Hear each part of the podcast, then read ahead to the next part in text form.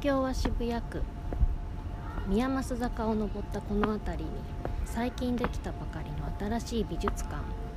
テクテク美術館。ここでは私キラキラ星が美術展に行って絵や作品から心に感じたことをお話ししています。まだ誰にも知られていないテクテク美術館、私たちが今日初めての訪問者のようです。さあ着きました。どんな展示の話が聞けるのか一緒に覗いてみましょう。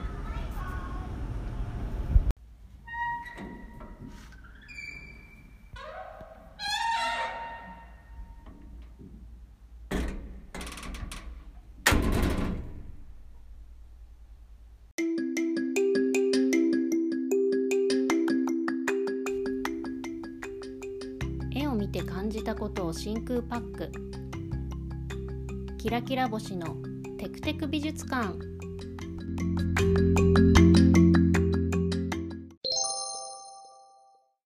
今回の展示はこちら。昭和のキャバレー王が愛した絵画、コレクター福富太郎の目。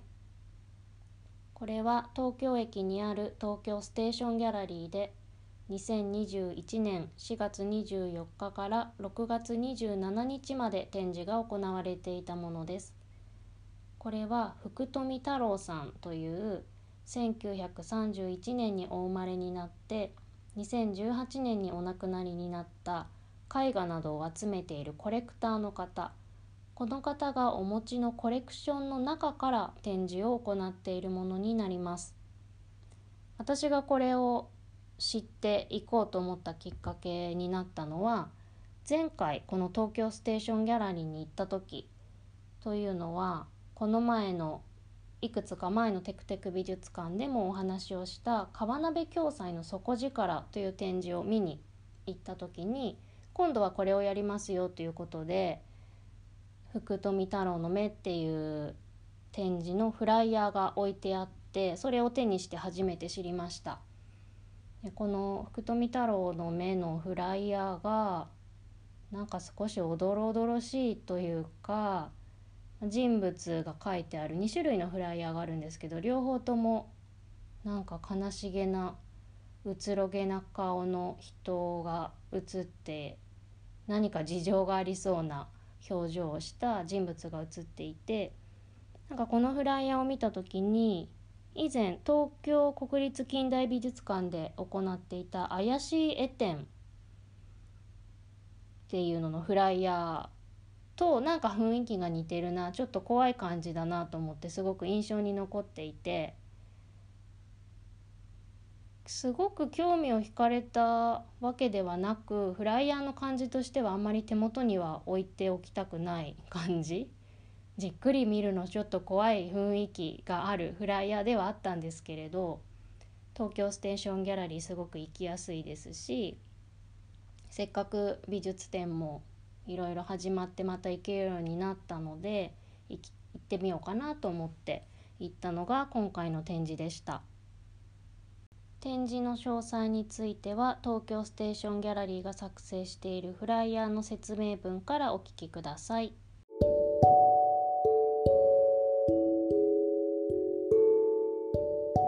福富太郎は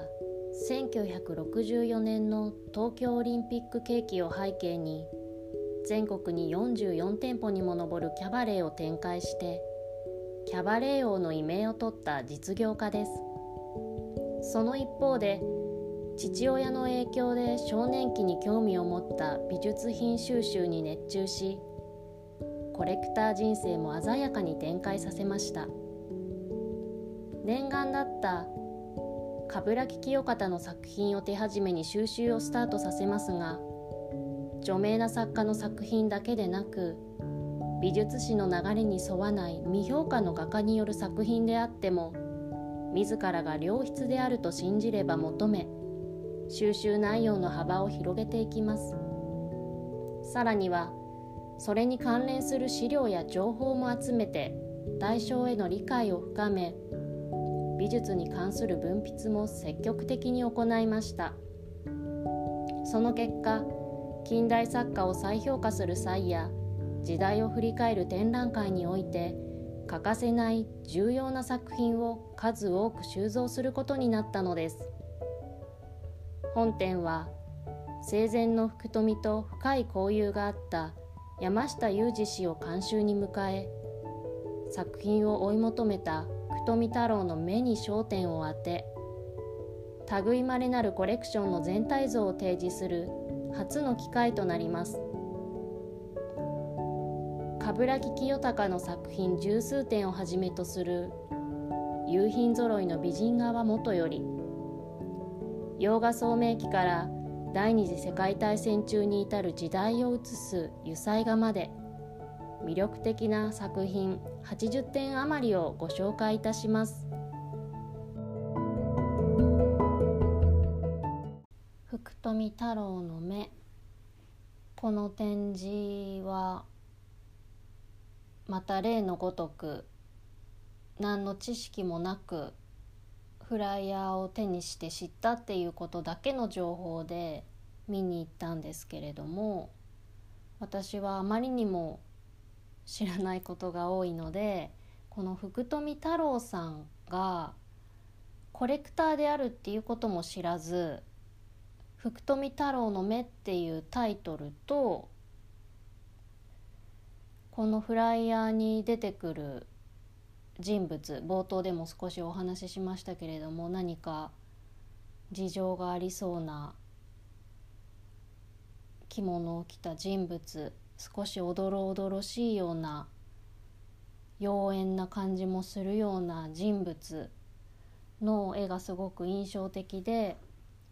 この福富太郎の目っていう企画展は福富太郎さんっていう絵を描く人が、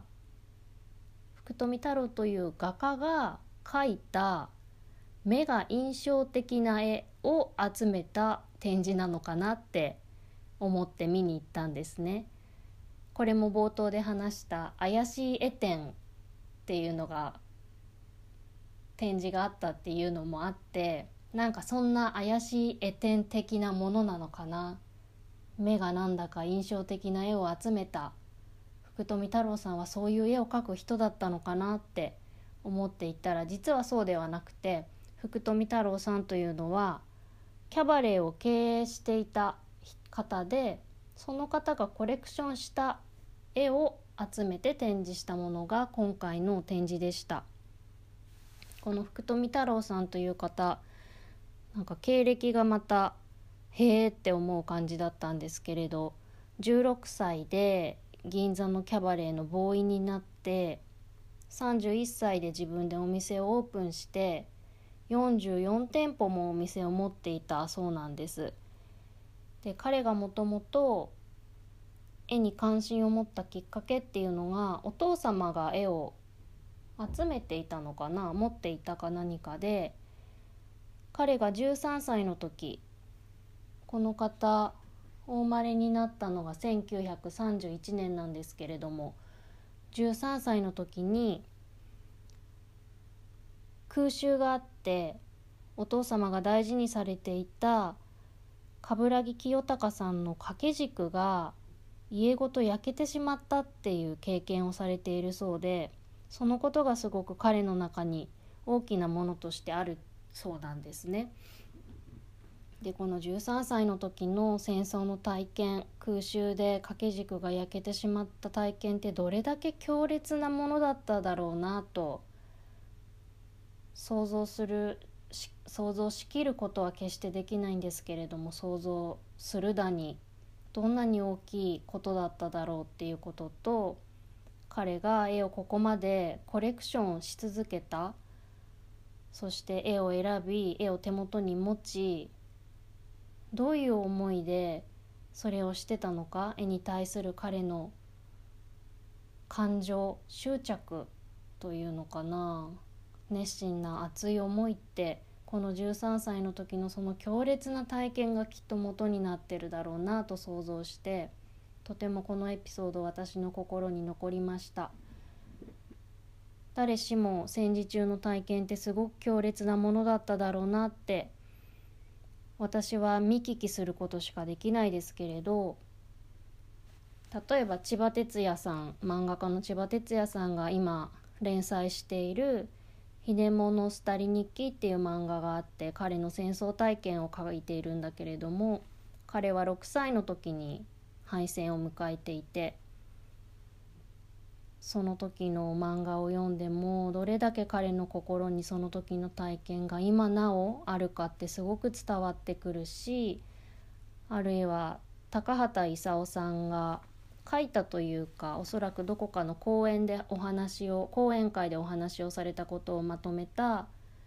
「君が戦争を欲しないならば」という本があって、それ読んだことがあるんですけれども、高畑勲さんはじゅっさいの時に敗戦を迎えていて、その時の体験談、彼が岡山にいた時に空襲にあって、お姉さんと一緒に岡山の町を走って逃げた。その時靴も履いてなくて裸足のままで走って逃げた。もう足にはガラスが刺さって血まみれなんだけど、それどころじゃなく走って逃げたっていうその体験談、なんかこの彼らの話って一度読むと私も追体験したような気持ちになって忘れられないし、ことあるごとに思い返すんですけれど、この福富太郎さんの絵との出会い、そして絵が焼けてしまったっていう絵との強烈な別れっていうのが、今回見た作品を鋭い眼差しで選んで購入してコレクションした福富太郎さんの心の奥の奥の奥にこの気持ちがあるんだなっていうことを常に考えながら展示を見ていたように思います。私がこの展示会場に入って一番に目が釘付けになったのが福富太郎さんの写真でした。椅子に座ってなんだか色の薄そうな白黒の写真白黒の写真だったかな、色の薄そうなジャケットにスーツ姿で笑ってる顔の写真なんですけど、すっごいこの顔一発でこの人魅力的だな、人を引きつける魅力があったんだろうなっていうことがありありと伝わってくる写真でした。笑い声はガッハッハッハって笑いそうで、なんとなく田中角栄に似た感じ、なんかギラッとしてツヤっとして意思とか考えとかがはっきりありそうで、だけどなんだか多くの人に愛されたんだろうなこの方はっていうような人間の魅力を感じる写真で、私はもうこの写真にかなり心を奪われて、彼のこと全く知らないのになんか彼が分かったような気がしました。で、私これまでもテクテク美術館の中で展示会場に入って写真を見て心に引きつけられた人ってそういえば何人かいたなと思って、吉岡吉岡じゃないや石岡英子展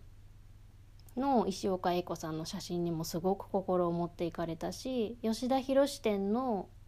入ってすぐにあった吉田博さんの写真にも心を引きつけられたし、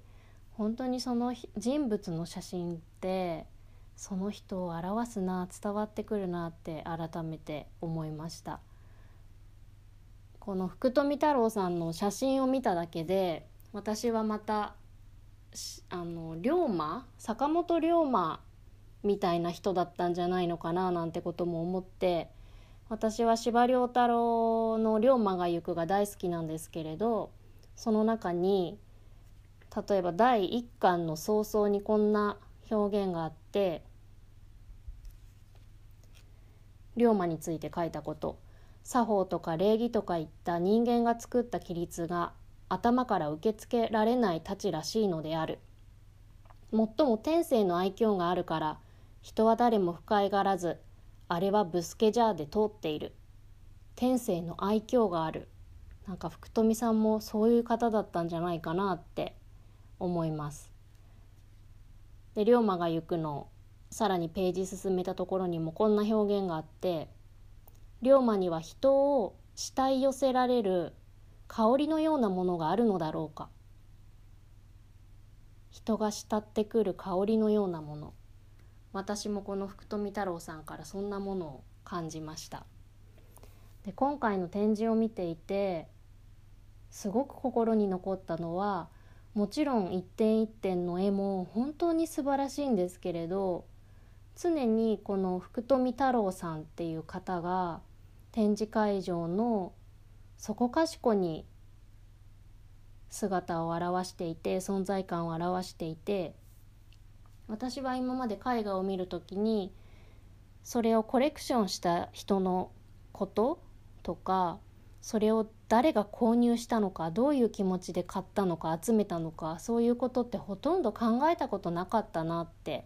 思ったんですけれど、今回展示を見ていて一点一点作品を見る中で、常にその絵の背後に、後ろ側に福富太郎さんの姿を見て、彼がどういう気持ちでこの絵を見たのか、どういう気持ちでこの絵を手にしたのか、そして手にした後にどういうふうにこの絵をめでていたのか、そのことはあの親切にキャプションにもいろいろエピソードが書いてあって、彼がこの絵を購入した経緯だったり、この絵について彼がどんなふうに言ってるかっていうことを丁寧にキャプションに書いてあったんですけれど、それを読みながら絵をコレクションする側の人の気持ち、存在っていうのをなんだか初めて考えたような、感じたような気がする、そんな展示会でした。まさにタイトルにあるように、私が最初このタイトルを間違って福富太郎という画家が描いた目が印象的な絵展だと思ったけど、そうじゃなくて、昭和のキャバレー王が愛した絵画コレクター福富太郎の目、その目が選んだ絵、絵画の展示であるっていうことを本当に感じながら、楽しみながら味わうことのできる展示でした。そしてこのコレクションをする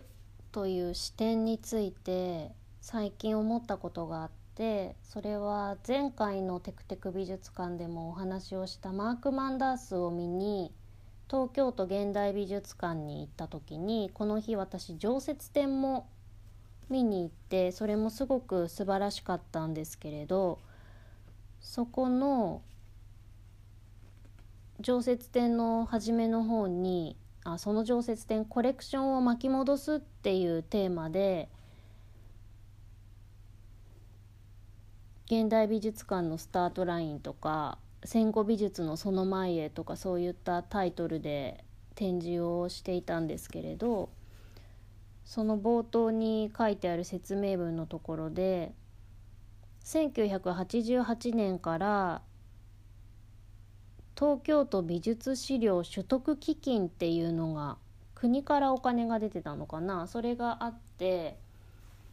その基金のお金を使って美術館がコレクションを揃えていったっていう、その話が書いてありました。残念なことにせんきゅうひゃくきゅうじゅうろくねんでその基金は終わってしまったようなんですけれども、その期間にこの美術館が購入した絵の数がごひゃくさんじゅうよんてんあったって、これだけのコレクションを意図を持ってこういうものを集めようっていう計画と基準を持って集めたっていうこと、なんか私はそういうことも今まで考えずにただ見ていたところがあったので、この話がすごく心に残っていたのと、翻って今回福富太郎さんのこの展示を見ると、ああ彼はそれを一人でしたんだって、美術館として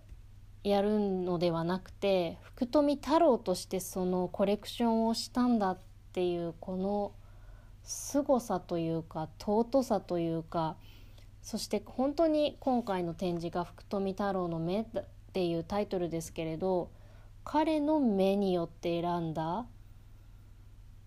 そして購入をした費用を用意して購入をしたなんか彼は本当にうんこの絵を見ながら福富太郎という人物が生きていたんだな、生きた意味がすごいなって思ったし、私にはこういうコレクションをすることは当然ながら決してできないことなので、なんだかもうすごい気持ち、果てしない気持ちになりました。で、気持ちになるだけじゃなくて、事実今私の目の前には彼がコレクションした一枚一枚のリアルの絵が何点も何点も素晴らしい絵があるわけだから、本当に圧倒されました。コレクションすること。コレクションをしてその絵に価値を見出してきちんと保管をして保存をして展示をして亡き者にせず次の世代につないでいくっていうそのコレクターのまたは美術館の存在意義っていうことを深く感じました。彼の絵に対する思いとか絵を購入した時のエピソードがたくさん知ることができる展示だったんですけれど、そのどれもがどのエピソードも彼が絵を愛していること、本当に画家のことも愛していることがよく伝わってくるエピソードがたくさんあって、冠城清隆さんの薄雪という絵、これフライヤーの絵にもなっているものなんですけれど、この絵についてはせんきゅうひゃくろくじゅうろくねんに福富さんが入院をしていた時、入院中病室に飾ってたそうなんですね。それだけ好きなあの絵だったんだなって思うし、この絵は冠城さんのところに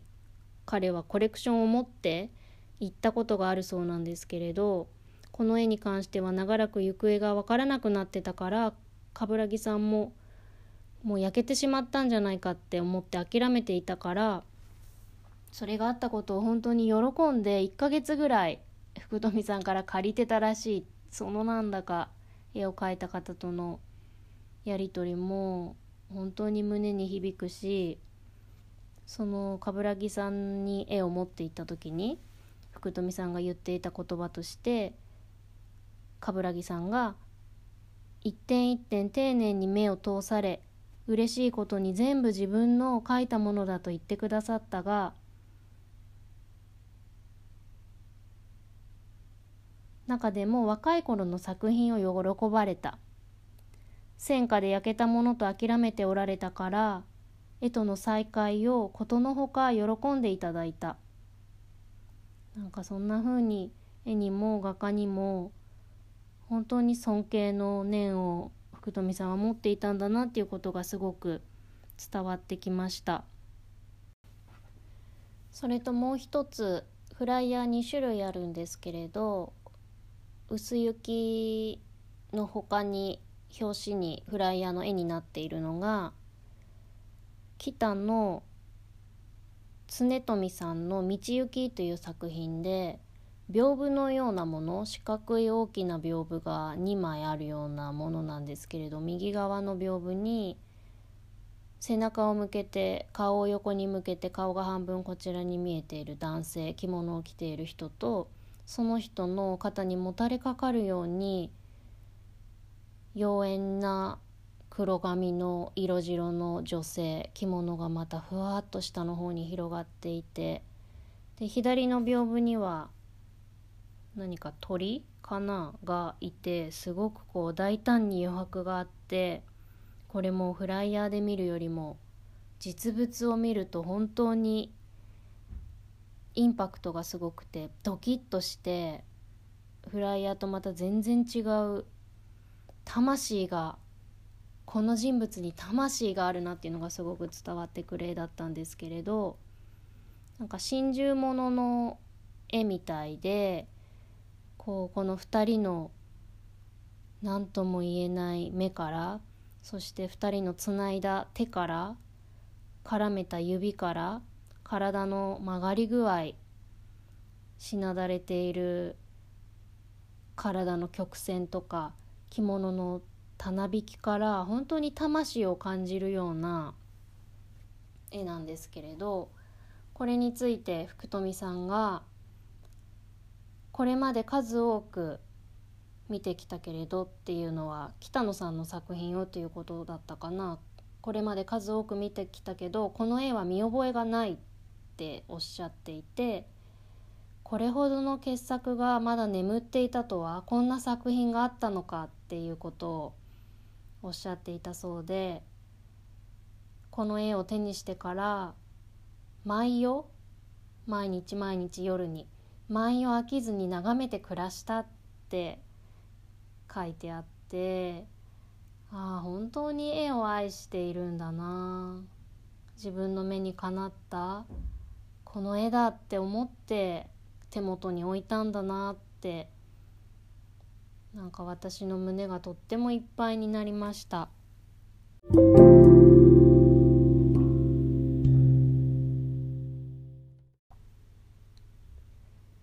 福富太郎という人物の魅力、その彼の目にかなった絵の魅力、それらのことから学んだのは、絵の魅力を価値あるものとしてコレクションし、管理し、展示をしながら、次世代につないでいくことの重要性。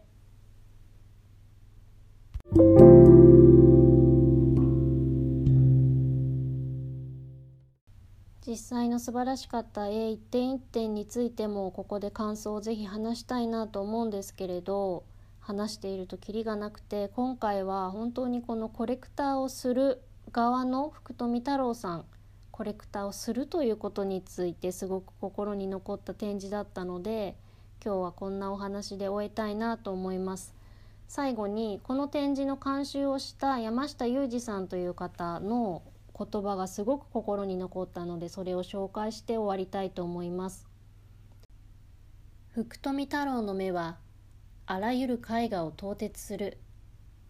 美術史のアカデミズムも美術史上の世評も関係ない。彼自身の目によって選ばれた作品が収集され、この展覧会に展示されているのである。それではまたテクテク美術館でお待ちしています。テクテク美術館では公式ミュージアムショップを併設しています。テクテク美術館オリジナルの T シャツ、ノート、ステッカー、トートバッグ、さまざまなグッズを手にすることができます。今回、新たにグラスやタンブラーも入荷しました。さらにさらに夏のデザインとして、ビビッドでピンク色なアイテムも入荷していますので、どうぞご覧ください。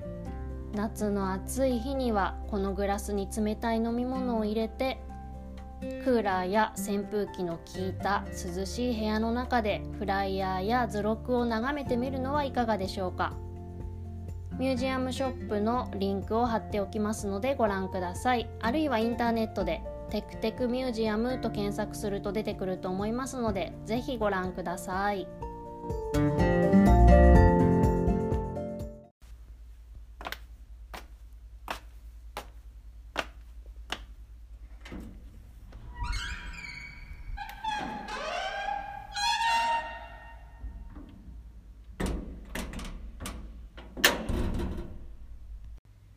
人はなぜ絵を見るのか、絵を見て何を思うのか、絵を見て感じたことを真空パック、絵を見て自分と世界を見ることができますように。